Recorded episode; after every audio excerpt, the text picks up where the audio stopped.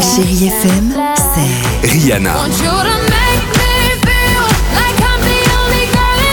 Des souvenirs,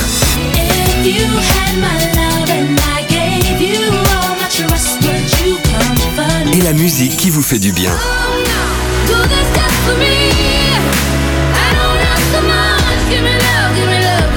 Baby. c'est ça Chérie FM. Feel good music.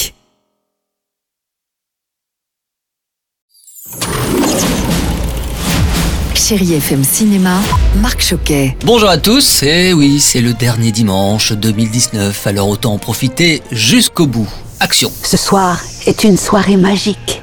Je vais choisir le chat. Depuis mercredi, vous êtes invité à l'événement musical de l'année Cats du réalisateur Tom Hooper avec Francesca Hayward, Jennifer Hudson, Taylor Swift et Idris Elba. Franchement, tu crois que ça va fonctionner là?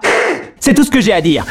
Oh, pas besoin de croiser les papates, hein, ça va marcher. Une fois par an, au cours d'une nuit extraordinaire, les Gélicles Cats se réunissent pour leur grand bal. Et leur chef, eh bien, va choisir celui qui pourra entrer au paradis de la gélicosphère, comme ils disent, pour renaître dans une toute nouvelle vie.